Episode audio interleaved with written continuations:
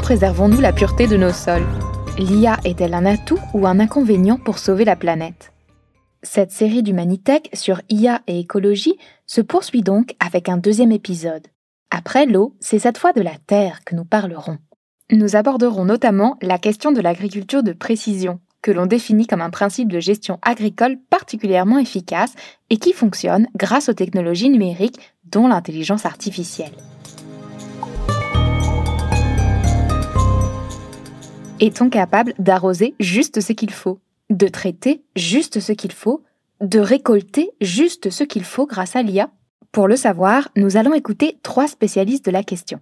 Avec Nathalie de Marcellis Varin, professeure à l'École polytechnique de Montréal, nous reviendrons sur les grands principes de l'agriculture de précision. Avec Justine Boulan, doctorante à l'Université de Sherbrooke, nous nous promènerons dans les vignes pour détecter, grâce aux algorithmes, le mildiou et la flavescence dorée.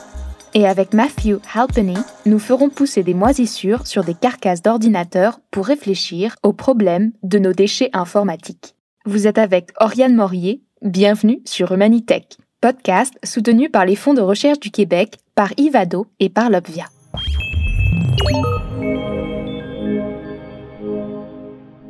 Et pour tout savoir de l'agriculture de précision, j'ai donc invité Nathalie de Marcelis Varin. Bonjour Nathalie. Bonjour Oriane. Vous êtes professeure à l'École polytechnique de Montréal, au département de mathématiques et de génie industriel, membre de l'Obvia et directrice générale du CIRANO, Centre de recherche pour les données probantes. Ma première question pour vous, c'est la suivante. De quelle manière vous intéressez-vous à l'IA donc moi, je m'intéresse avant tout aux grands enjeux de société, donc euh, les impacts notamment sur la santé, sur l'environnement et euh, dans différents secteurs, en particulier le secteur agricole. Et donc, pour pouvoir évaluer ces impacts, ben, notre objectif, c'est de collecter des données qui vont nous permettre en fait d'analyser euh, ce qui pourrait arriver. Et finalement, pour collecter ces données-là et les analyser, ça nous prend en fait des techniques d'intelligence artificielle, euh, des, outils qui nous permettent en fait de faire de l'analyse d'apprentissage profond finalement relatif à ces données-là.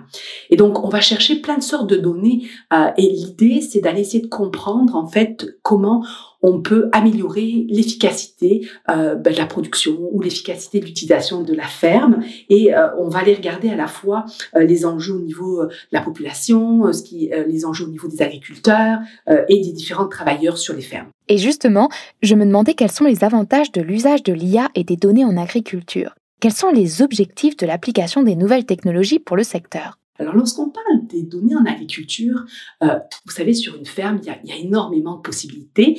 Euh, on le fait déjà. Les, fermiers essayent de faire de la prédiction, essayent de regarder comment les champs vont produire, le niveau de production d'une année à l'autre. Puis, ils sont toujours à regarder la météo, ils sont toujours à regarder un certain nombre de variables.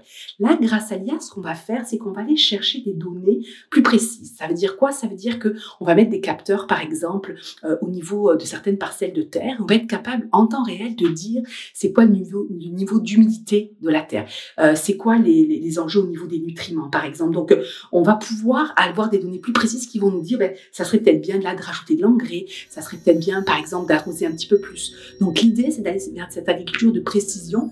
On va gérer nos champs en utilisant les senseurs qui vont générer des données pour prendre les bonnes décisions. Mais ça veut dire aussi évidemment que on va avoir un besoin d'équipement parce qu'il faut placer des senseurs à différents endroits. Et c'est pour ça qu'on pense déjà à des fermes connectées. Quand on parle d'une ville intelligente, c'est des fermes intelligentes où il va y avoir des capteurs à plein d'endroits dans la ferme qui vont nous permettre en fait justement d'aller chercher cette donnée-là plus précise. Mais qu'est-ce que ça veut dire exactement objet connecté ou données connectées? Qu'est-ce que ça change l'utilisation de ces technologies dans le secteur agricole? Ben, C'est sûr que euh, là, quand on parle de données connectés ou d'objets connectés, ça veut dire qu'en fait, il y a une transformation numérique qui est en train de s'opérer. Donc en fait, on utilise dans notre vie de tous les jours beaucoup d'objets connectés déjà. Ben, les fermiers, les fermes, les agriculteurs, en fait, aussi utilisent euh, ces objets connectés-là. Et ce que ça va faire, c'est ça va nous permettre, si vous voulez, de, de, changer les façons de faire et de changer la gestion. Par exemple, euh, si on parle de la relève, les jeunes on a un problème de relève en fait dans les fermes ou au niveau des agriculteurs parce que ben, c'est un métier qui est difficile, euh, il faut se lever la nuit, il faut se lever très tôt le matin. Donc là, grâce aux technologies, on est capable en fait de monitorer en fait nos activités, on est capable de que les, animaux en fait euh, aillent à la traite de façon naturelle en fait et on sait exactement ce qui va se passer. Donc c'est vraiment un avantage en fait à utiliser des nouvelles technologies euh, sur les fermes pour pouvoir améliorer les conditions de travail. Et au-delà de l'amélioration des récoltes ou des conditions de travail, j'imagine qu'il y a aussi des limites de l'IA en agriculture. Quelles sont-elles? Ben, c'est sûr que, je vous ai dit, il faut qu'on aille collecter des données. Donc déjà, il y a un premier élément, ça va être quelles données on va vouloir collecter. D'accord? Donc, et la précision de ces données. Je vous disais, par exemple, ce qui serait intéressant, c'est d'aller regarder sur un champ le niveau d'ensoleillement de ce champ. Est-ce que c'est juste de regarder les données météo qui vont dire qu'il y a du soleil aujourd'hui ou est-ce que c'est plus précis? Donc, vous voyez que ça prend des données plus précises si on veut vraiment faire ce qu'on appelle de l'agriculture de précision. Le deuxième élément, il va être relié en fait un petit peu à, à justement ces technologies-là. Il y a un coût d'accès. Il faut pouvoir investir dans les technologies. Donc, il y a là tout l'aspect euh, euh, technologique connecté. Il faut transformer nos, fermes. Donc, les nouvelles fermes, elles peuvent le faire directement, mais une, une ferme qui doit s'adapter, il y a un coût d'accès. Et le troisième élément, ça va être évidemment, vu qu'on parle de toutes ces données-là, euh, on parle de confidentialité de données, et on va aller regarder en fait à qui appartiennent ces données, qui c'est qui les collecte? Euh, si c'est un tracteur, tout à l'heure je vous parlais, c'est une machinerie en fait qui est connectée. Est-ce que c'est l'utilisateur ou est-ce que c'est le producteur? Qui c'est qui a ces données-là? Et donc on a souvent un problème de souveraineté des données qui est amené. Vous venez de mentionner le problème de la souveraineté des données. Est-ce que vous pourriez revenir dessus et expliquer un petit peu plus de quoi il s'agit? Ben En fait, quand on collecte des données, donc quand on utilise des technologies pour collecter des données, euh, elles sont stockées à un endroit. Et donc l'endroit où elles sont stockées, imagine qu'on collecte des données en fait euh, reliées à des fermes au Québec, il se peut que les données soient stockées en dehors du Québec. Donc ça pourrait être dans une autre province ou dans un autre pays. Et en fait, la loi qui encadre la gestion des données personnelles et des données qui sont collectées dépend du pays où sont stockées les données. Donc en fait, ça voudrait dire que là, non seulement ben, l'entreprise qui les collecte, elle devient propriétaire des données, si c'est prévu comme ça dans le contrat, et en plus, elle est dans une législation qui est en dehors du pays et en dehors de la province. Mais j'imagine que toutes ces technologies ont un coût. Je serais curieuse de savoir si beaucoup d'exploitations agricoles les utilisent aujourd'hui. Qu'est-ce qu'il en est? Ben, en fait, c'est sûr qu'on est dans une transformation actuellement, on parle même de révolution numérique. Donc, on va trouver des fermes qui sont très technologiques, où, vraiment il y, a, y a eu un investissement majeur. C'est souvent d'ailleurs chez les plus jeunes, où, euh, euh mais parfois, évidemment, les fermes qui sont installées depuis longtemps, pour lesquelles justement on a un petit enjeu de relève, pour lequel il peut y avoir des, problématiques d'investissement. Euh, donc, on a vraiment un spectre très large. Il y a vraiment un niveau de transformation et d'adoption des technologies qui est très différent en fait selon les fermes. Est-ce que vous auriez un exemple de ferme 4.0 au Québec? À quoi ça ressemble concrètement? Ben, il y a plusieurs entreprises qui, sont, qui ont vraiment euh, mis en place cette transformation numérique. Euh, je peux vous parler, on parlait de la terre tout à l'heure, des pommes de terre justement. Euh, l'entreprise des patates d'Olbec sont vraiment très avancées par rapport à ça. Et notamment quand les, les pommes de terre arrivent en fait à, à l'entrepôt, on est capable de savoir de quelle partie du champ elles ont été récoltées, à quel moment, par qui. Vous il y a toute une série de données. Vous savez, vous avez plein d'informations en fait sur la pomme de terre à ce moment-là. Et c'est le début d'une chaîne parce qu'après, évidemment, là, on est plus dans la traçabilité. On essaye de suivre d'où vient la pomme de terre, où elle a été euh, récoltée.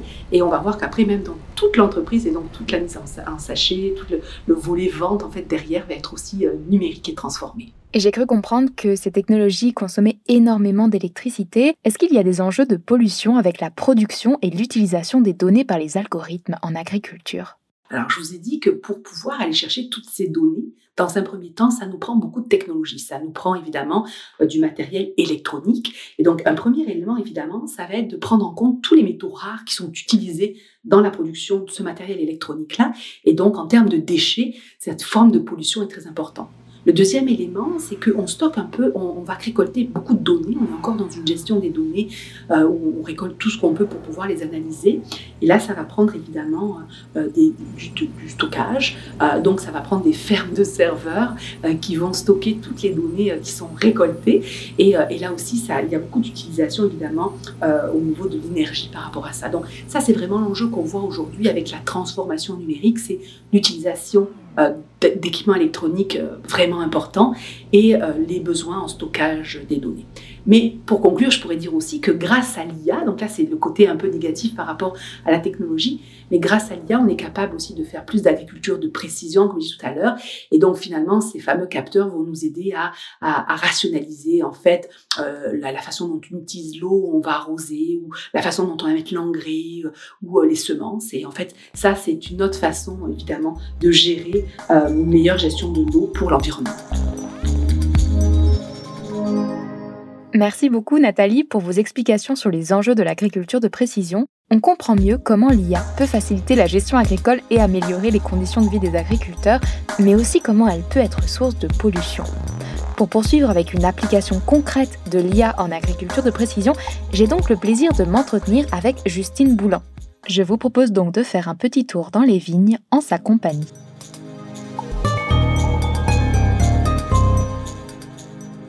La prochaine invitée de cet épisode sur la Terre, c'est donc Justine Boulan. Bonjour Justine. Bonjour Oriane. Vous avez récemment terminé votre doctorat à l'Université de Sherbrooke en géomatique, où vous étiez sous la supervision de Jérôme Théo. Vous avez entraîné des algorithmes pour aider le secteur agricole et plus particulièrement le secteur viticole à mieux prévenir les maladies de la vigne. Est-ce que vous pourriez m'expliquer exactement sur quoi portait votre doctorat et quel était son but? Oui, j'ai travaillé sur l'identification automatique de maladies de la vigne, plus particulièrement sur deux d'entre elles, le mildiou, qui est une maladie fongique, et la flavescence dorée, qui est une maladie causée par un phytoplasme et par un insecte. En fait, le phytoplasme, c'est une bactérie et elle va venir contaminer un insecte, la cicadelle, qui va à son tour contaminer la vigne en allant s'y nourrir. D'un point de vue contamination, ça ressemble pas mal au mécanisme du paludisme. Et le but de mon doctorat, c'était de reconnaître automatiquement les symptômes de ces deux maladies grâce à l'intelligence artificielle, ce qui pourrait permettre par la suite de développer des outils de prospection autonome. Pour faire ça, j'ai utilisé des photos classiques prises dans les vignes et je m'en suis servi pour entraîner des algorithmes d'apprentissage profond pour qu'ils reconnaissent les symptômes du milieu et de la flavescence. Donc votre projet de recherche a une portée très concrète. Est-ce que vous pourriez revenir pour moi sur son contexte? Quels sont les centres ou les laboratoires avec lesquels vous avez collaboré? J'ai eu plusieurs euh, partenaires qui ont collaboré à ce projet. Tout d'abord, il y avait le crime, et plus particulièrement Samuel Fouché, qui est chercheur là-bas, qui ont apporté une expertise en intelligence artificielle. Il y a aussi eu le Centre de géomatique du Québec et l'entreprise Microdrone, qui ont apporté une expertise en géomatique et des moyens d'acquisition. Pour prendre des photos liées au milieu, j'ai collaboré avec la ferme expérimentale d'agriculture et agroalimentaire Canada à Fredericksburg. Et pour la flavescence dorée, je me suis rendue dans plusieurs vignobles en France et on a reçu du soutien sur place d'organismes agricoles locaux qui nous ont aidés dans les prospections. Et on va maintenant entrer dans le cœur du sujet en parlant de technologie, celle de l'intelligence artificielle. Est-ce que vous pourriez me parler des algorithmes que vous avez entraînés? Quel type d'algorithme c'était? En fait, on a utilisé des réseaux de neurones convolutifs qui étaient déjà pré-entraînés sur ImageNet, une grande base de données. Et on a réentraîné ces réseaux sur nos propres photos de vie. En sortie, on obtient une délimitation des zones sur l'image où le modèle a repéré les symptômes qu'on cherche. En fait, ce sont des méthodes assez classiques en apprentissage profond que j'ai utilisées. Et comme en intelligence artificielle, les données sont au cœur des performances, une des parties les plus importantes de mon travail, ça a été la constitution de cette base de données. Et en parlant justement de votre base de données, en un mot, de quoi elle était composée et comment elle a été constituée? J'ai créé ma base de données en allant dans plusieurs vignobles, à la fois ici au Québec et en France. Ce qui était important, c'est que les images reflètent la réalité du champ, donc la diversité qui est liée au stade de croissance, aux conditions d'entretien ou encore aux différents cépages. Et au début, on voulait partir sur une base de photos de drone, mais ça a été difficile à mettre en place. Comme on a besoin d'avoir des autorisations, d'avoir un pilote disponible, ça manquait pas mal de flexibilité. Donc la solution alternative qui a été trouvée, ça a été de mettre un appareil photo sur une perche d'environ 2 mètres. Et avec cette perche, je me suis promenée dans les champs pendant quelques semaines pour prendre plein de photos, en cherchant surtout le milieu et la flavescence, mais en photographiant aussi tout le reste. Donc c'est sûr que cette solution, elle était bonne que pour prendre des photos qu'on servit à entraîner le modèle. Pour un outil de prospection automatique, je pense que l'idéal, ce serait d'avoir une technologie qui s'intègre facilement à la routine de l'agriculteur donc euh, un robot autonome ou une caméra embarquée sur le matériel agricole, par exemple. Et une fois que vous avez acquis votre base de données, que vous l'avez étiquetée, que vous l'avez classée, j'imagine qu'il faut entraîner vos algorithmes. Est-ce que vous avez eu des difficultés particulières pour cet entraînement? Oui, j'ai surtout eu des difficultés avec le modèle de reconnaissance de symptômes de flavescence dorée. C'est une maladie qui est assez difficile à reconnaître en soi parce que les symptômes peuvent varier d'un cépage à l'autre, mais aussi d'une année à l'autre. Selon les cas, on va avoir plus ou moins d'enroulement du feuillage, plus ou moins de coloration. Et en plus de ça, il existe d'autres maladies qui entraînent des symptômes assez proches. Donc ça simplifie vraiment pas la tâche aux algorithmes. Le modèle que j'ai développé, il fonctionne très bien sur certains cépages, comme pour le chardonnay. On a eu 88% des vignes contaminées qui ont bien été repérées par euh, l'algorithme, mais ça fonctionnait pas du tout sur d'autres. Donc euh, heureusement, c'est un problème qui pourrait être résolu en allant prendre de nouvelles photos sur les cépages sur lesquels ça fonctionne pas donc je pense qu'il faut surtout retenir que quand on a assez de photos sur un cépage, la détection de symptômes de flavescence dorée, ça fonctionne vraiment bien. Et comme vous le savez, le thème de cette série, c'est IA et écologie, et l'épisode d'aujourd'hui parle de la Terre. Comment est-ce que votre recherche et son application pourraient aider à la sauvegarde de l'environnement, donc à la préservation de la Terre? Avoir un outil de prospection automatique, ça pourrait vraiment être un atout pour les agriculteurs en général, pour leur permettre de protéger leurs récoltes en utilisant moins de pesticides. L'idée première, c'est de repérer les symptômes dès leur apparition, ce qui permet de faire seulement des traitements localisés avant que la maladie s'étende trop dans le champ. Souvent, la protection des cultures, ça se fait au détriment de la biodiversité. Chaque application de pesticides, ça va impacter la vie qu'on trouve dans un champ, ça va perturber l'écosystème. Et je parle pas seulement des abeilles, il existe plein d'autres pollinisateurs, des vers de terre, des organismes fongiques qui sont importants pour la santé de notre environnement et qui est important de protéger. Donc il faut vraiment essayer, à mon avis, d'inventer des nouvelles stratégies de protection qui se basent pas forcément ou pas autant sur les pesticides. Et donc dans l'exemple de la flavescence dorée, euh, donc pour gérer cette maladie, en fait, on n'a pas de traitement curatif. Donc ce qui se fait actuellement, ce sont des traitements insecticides obligatoires, même pour les viticulteurs en bio. En parallèle, les vignes malades doivent aussi être arrachées parce qu'elles servent de foyer de contamination. Et le problème, c'est que faire une prospection à pied sur tout un vignoble pour repérer ces vignes malades, ça prend énormément de temps. Donc c'est pas toujours aussi bien fait que ça le devrait. Et avec un outil de prospection automatique, l'agriculteur, il aurait une carte de son champ avec les zones qui présentent des symptômes. Il aurait donc plus qu'à aller vérifier ces endroits spécifiques et aller arracher les vignes si elles sont effectivement malades. On peut donc espérer un meilleur suivi, une baisse de contamination, puis même dans le futur peut-être se passer de ces traitements insecticides obligatoires. C'est sûr que ça peut paraître euh, idéaliste comme euh, discours, mais à mon avis, c'est ce genre de système qu'on doit essayer d'atteindre pour assurer la protection de notre environnement. On comprend donc bien comment l'outil d'IA que vous avez développé gagnerait à être utilisé par les viticulteurs au Québec et ailleurs. J'ai d'ailleurs une dernière question à ce sujet. Est-ce qu'il a été commercialisé ou est-ce qu'il est en passe d'être commercialisé? Pour le moment, c'est pas au programme qu'il soit commercialisé. Le développement s'est arrêté avec la fin de mon doctorat. Mais je sais que d'autres équipes de recherche travaillent sur des applications similaires, notamment en France, pour la flavescence dorée. Et je vais d'ailleurs partager publiquement ma base de données en espérant que ça aide d'autres chercheurs à obtenir une bonne qualité de, prédiction pour leur prospection et donc que ça accélère l'arrivée de ces technologies dans les vignes.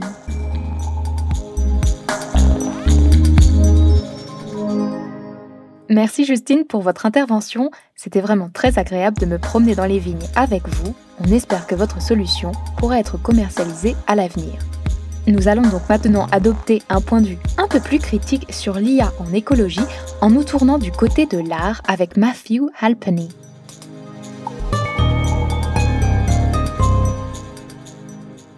Notre dernier invité pour cet épisode, c'est donc Matthew Halpenny, artiste médiatique québécois, membre du collectif Somme. Bonjour Matthew. Hello, how are you? Vous avez fait plusieurs créations avec votre collectif et vos œuvres mêlent souvent biologie et art. Est-ce que vous pourriez me dire pourquoi vous vous intéressez tant à la biosphère dans votre création? Sure. So it started in my undergraduate degree. Ça a commencé au baccalauréat. J'ai commencé un baccalauréat en biologie parce que j'ai toujours été intéressé par les écosystèmes naturels, par l'écologie. Et j'ai aussi grandi dans ces écosystèmes, comme la forêt. Ça a toujours fait partie de ma vie. Uh, Mais quand j'étais en biologie, je n'arrivais pas à me projeter comme chercheur. L'échelle n'était pas la bonne pour moi. J'avais envie de traiter de plus larges questions, de plus grands problèmes, pour trouver de nouvelles façons de résoudre ces problèmes. Et j'avais aussi de l'intérêt pour les arts médiatiques. J'ai donc décidé d'explorer ce domaine. J'ai changé pour un programme en art à Concordia. Et c'est là que j'ai rencontré la plupart des membres de SOM. Nous sommes des artistes, mais nous avons aussi d'autres centres d'intérêt, comme la physique, la bioinformatique. Moi, c'est l'écologie. Naturellement, j'essaye d'intégrer la biologie et la biosphère dans mon travail artistique. Et dans ce contexte, vous avez créé une œuvre qui parle spécifiquement du problème des déchets informatiques pour la préservation de la Terre, Mycocène. Est-ce que vous pourriez m'en dire un petit peu plus sur cette œuvre? Mycocène est la première œuvre que j'ai créée avec le collectif SOM. Originellement, c'était un projet étudiant qui a ensuite évolué en un projet de plus grande ampleur. Donc l'idée était de travailler avec des déchets électroniques, car nous avions remarqué qu'il y a beaucoup de déchets rejetés sur Terre suite à la mort des vieux appareils électroniques, de vieux disques durs, de vieux claviers, de vieux lecteurs CD, de vieux appareils photo, tout ce qui possède un circuit électronique en fait. Nous voulions illustrer cela en prenant quelque chose qui provienne de l'environnement naturel, comme un champignon, dans notre cas des mycomycètes, en les intégrant de manière symbiotique comme dans un écosystème naturel. Uh, so this work works with a donc notre œuvre se comporte comme un champignon. Pour le dire simplement, il s'agit d'un ensemble de petites cellules qui travaillent ensemble pour créer des colonies. Si vous regardez dans la boîte de pétri, vous voyez un blob. Et d'ailleurs, on appelle ça comme ça, un blob, dans le langage courant. Les cellules travaillent ensemble pour trouver des flocons de blé dans la boîte à pétri. Imaginez des tentacules s'étirant dans toutes les directions à la recherche de quelque chose.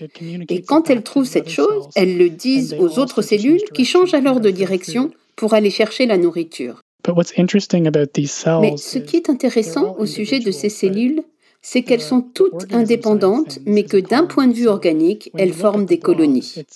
Quand vous considérez le blob, c'est donc un ensemble d'individus travaillant comme un seul et même individu. Nous avons trouvé cela inspirant pour comprendre la manière dont on peut progresser en tant que société et travailler avec nos technologies. L'idée est de travailler ensemble et de travailler dans un système. Au lieu d'avoir des appareils indépendants que nous jetons, nous pourrions avoir des technologies capables d'apprendre, de grandir et de s'adapter avec le temps. Et pour que je puisse mieux me représenter l'œuvre, pour qu'on puisse mieux se représenter l'œuvre, est-ce que vous pourriez me la décrire? De quoi est-elle composée et à quoi ressemble-t-elle?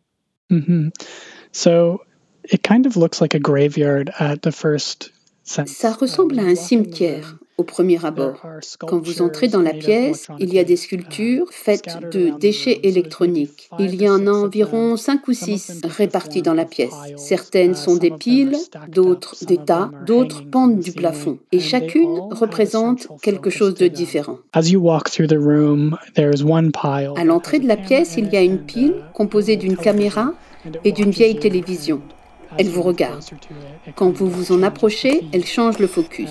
Une autre pile est faite de vieux objectifs et de vieux disques durs. En un mot, à mesure que vous marchez dans la pièce, les sculptures sont animées par le rythme de croissance des mycomycètes. Donc, vous entendez des choses en plus de les voir.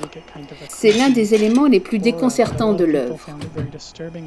Nous n'avons pas essayé de créer quelque chose de sordide ni d'horrible, mais beaucoup de gens trouvent cela très déconcertant lorsqu'ils traversent l'œuvre, parce que vous entendez des choses grâce aux micros reliés aux sculptures, les disques durs, les moteurs électriques, différentes parties revenant à la vie. Ça résonne en écho dans la pièce.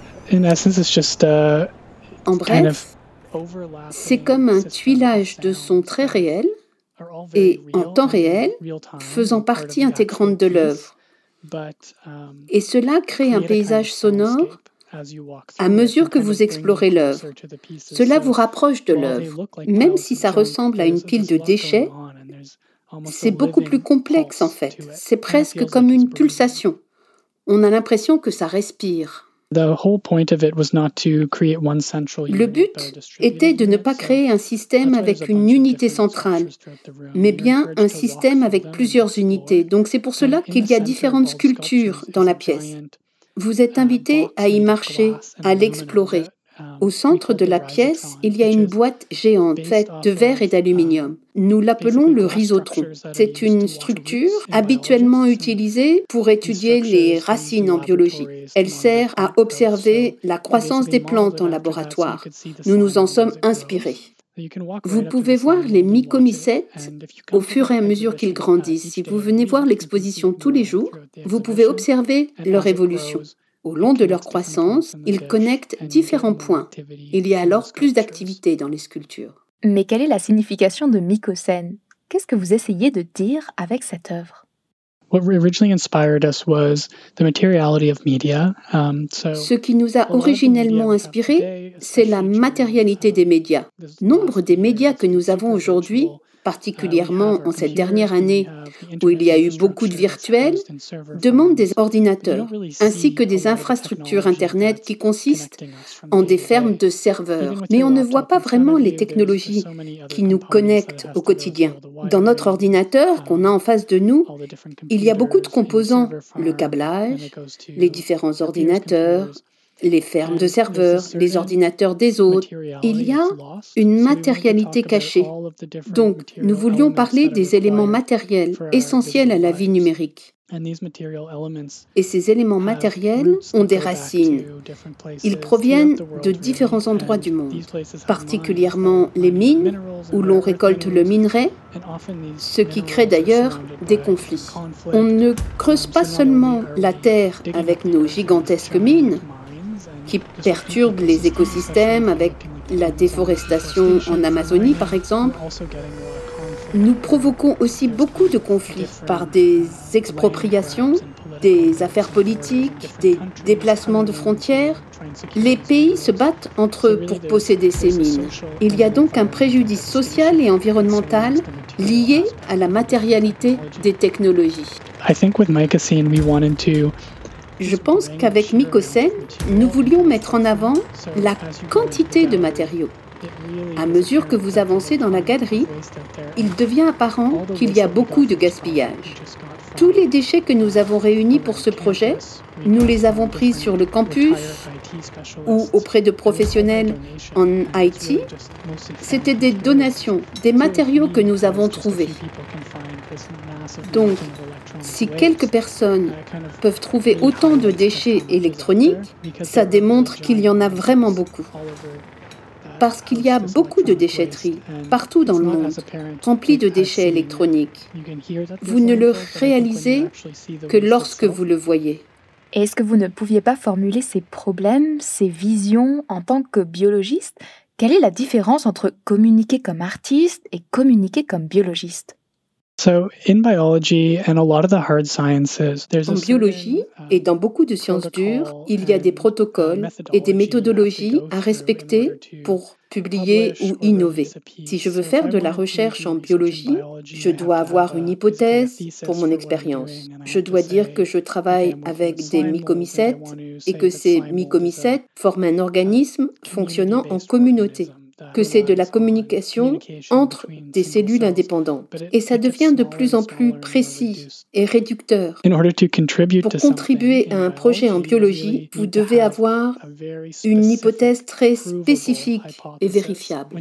Et quand vous considérez les problèmes systémiques du monde, vous ne pouvez pas faire ça, parce que ces systèmes opèrent à des échelles différentes que celles des hypothèses sous le microscope.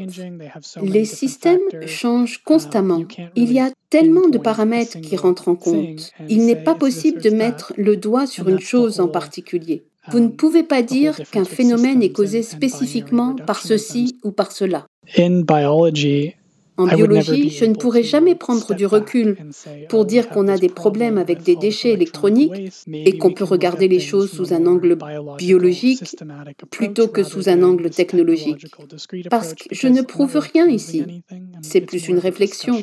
Et avec la réflexion vient les émotions et le vécu. Donc, on essaye de provoquer la réflexion, la compréhension ou les émotions pour inciter les gens à explorer la thématique. Dans les sciences dures, vous pouvez le faire en tant qu'individu, mais pas en tant que professionnel.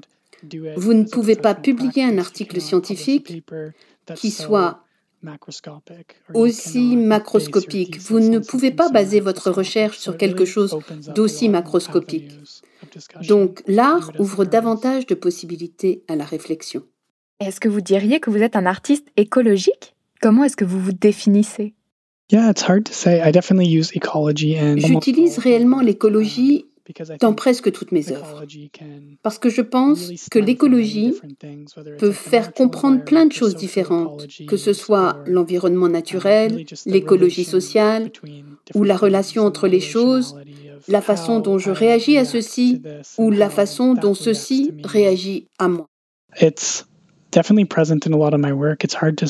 C'est vraiment présent dans beaucoup de mes œuvres, même si c'est difficile de définir quel type d'artiste je suis parce que je préfère trouver un problème qui me passionne, dont je veux discuter, puis m'acheminer dans une phase de recherche-création. Je me questionne sur ce problème durant ma recherche. Je trouve comment l'aborder de mon point de vue d'artiste, ou même j'en discute simplement avec mes pairs. Et l'œuvre émerge de cela. Ça change d'année en année. À l'époque de Mycocène, je me serais considéré comme un bioartiste ou un artiste écologique. C'est toujours le cas, jusqu'à un certain point, mais ça fluctue selon le projet. Il y a cependant toujours un aspect écologique. Et donc, pour résumer, quel est le problème avec l'IA en écologie, particulièrement du point de vue de la préservation de la Terre? Ça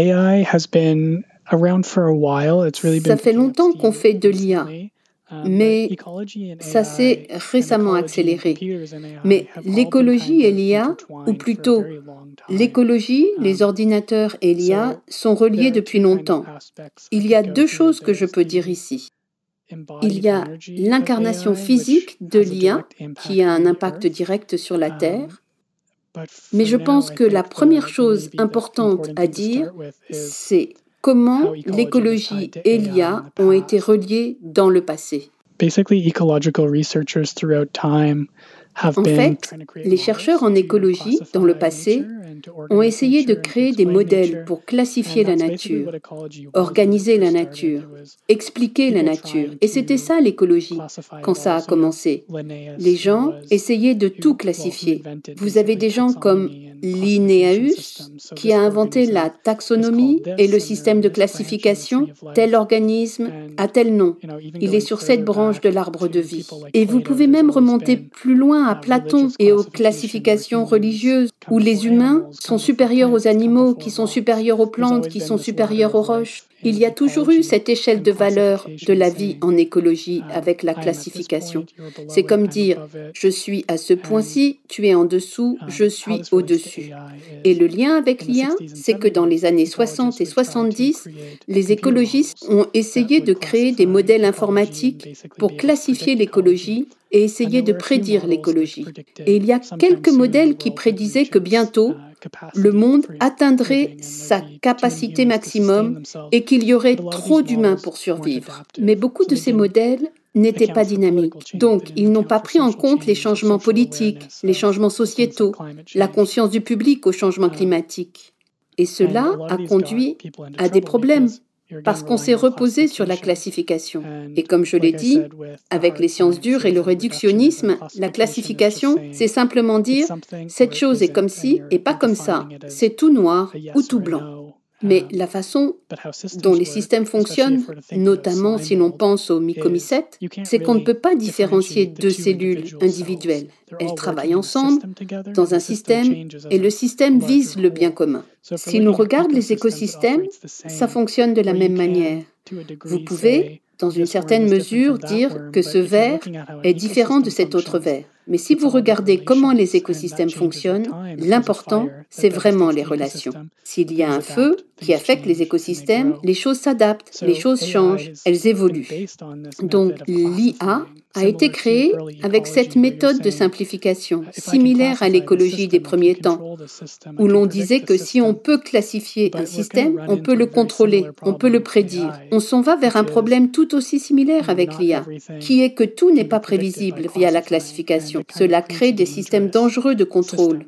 On a déjà vu différents modèles euh, d'IA comme celui de Google. Il y a eu un article publié récemment disant que la base de données utilisée pour nourrir leur IA a créé des biais discriminatoires en fonction de l'ethnie et du genre de la personne. C'est le type de problème créé par la classification. Lorsque vous générez une hiérarchisation, vous pouvez créer des abus de pouvoir. Je pense que l'écologie et l'IA partagent un même point de départ. Je pense que dans le futur, l'IA devra s'adapter comme l'écologie l'a fait, en s'intéressant aux relations et aux systèmes plus grands, plutôt que de rester sur ce que ça fait maintenant, c'est-à-dire de la simple classification, tout noir ou tout blanc. Donc le problème de l'IA en écologie, si j'ai bien compris, c'est la modélisation, la classification, la hiérarchisation. Comment est-ce qu'on peut dépasser ce problème-là? Est-ce que c'est même possible? Est-ce qu'il y a d'autres moyens de comprendre la Terre et ses écosystèmes sans les modéliser, sans les classer, sans les hiérarchiser? C'est une très bonne question. C'est une chose à laquelle je réfléchis beaucoup et je n'ai certainement pas la réponse. Mais je pense que d'une certaine manière, la réponse est que nous n'avons pas la réponse et qu'il faut qu'on y réfléchisse encore. Car comme je l'ai dit avant, les systèmes sont prévisibles jusqu'à un certain degré, mais ils s'adaptent et ils changent. Et il n'est pas possible de les réduire à une exactitude. Si nous voulons aller plus loin avec l'IA, nous devons penser à d'autres façons de penser, à des méthodes ne reposant pas sur des certitudes, mais sur des probabilités. Je pensais aux mycomycètes. Vous pouvez prédire certaines choses sur les mycomycètes même s'il n'y a pas de réponse tangible. J'ai un exemple parlant. Des chercheurs de l'Université de Tokyo ont réussi à prédire l'efficacité de leur système de métro grâce aux mycomycètes, simplement en plaçant les grains de blé dans les zones de forte densité de population et en laissant les mycomycètes grandir en reliant tous les grains. Et ils ont constaté que les mycomycètes étaient très précis. Ils avaient grandi presque de la même façon que les architectes avaient conçu le métro. C'est intéressant parce qu'on ne sait pas trop comment utiliser cette méthode à l'avenir. Mais on sait que c'est possible, que c'est quelque chose qu'on devrait davantage considérer. Même si la classification peut être utile pour certaines choses, je pense qu'il est important qu'on réalise que ça peut être dangereux. Peut-être devrions-nous chercher des alternatives ou utiliser différentes méthodes ou au minimum discuter du problème.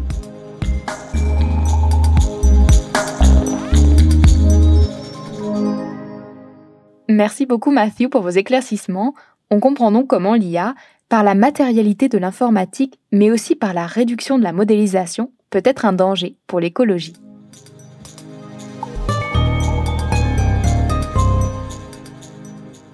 D'une agriculture plus efficace grâce à l'IA au danger de la modélisation des écosystèmes naturels en passant par la détection des maladies de la vigne par les algorithmes, nous avons fait un petit tour des bienfaits et des limites de l'IA pour la préservation de la Terre.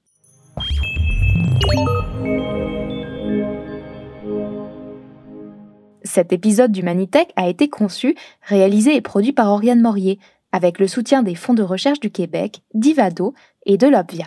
Merci à Nathalie de Marcellis Varin, à Justine Boulan et à Matthew Halpenny pour leurs interventions. Merci aussi à Corinne Larue pour la voix française de Matthew Halpenny. Et merci à Fanny Belladjar pour le travail en studio. À très bientôt pour un nouvel épisode d'Humanitech. Nous poursuivrons notre exploration de la thématique IA et écologie avec l'air dans le prochain épisode de la série.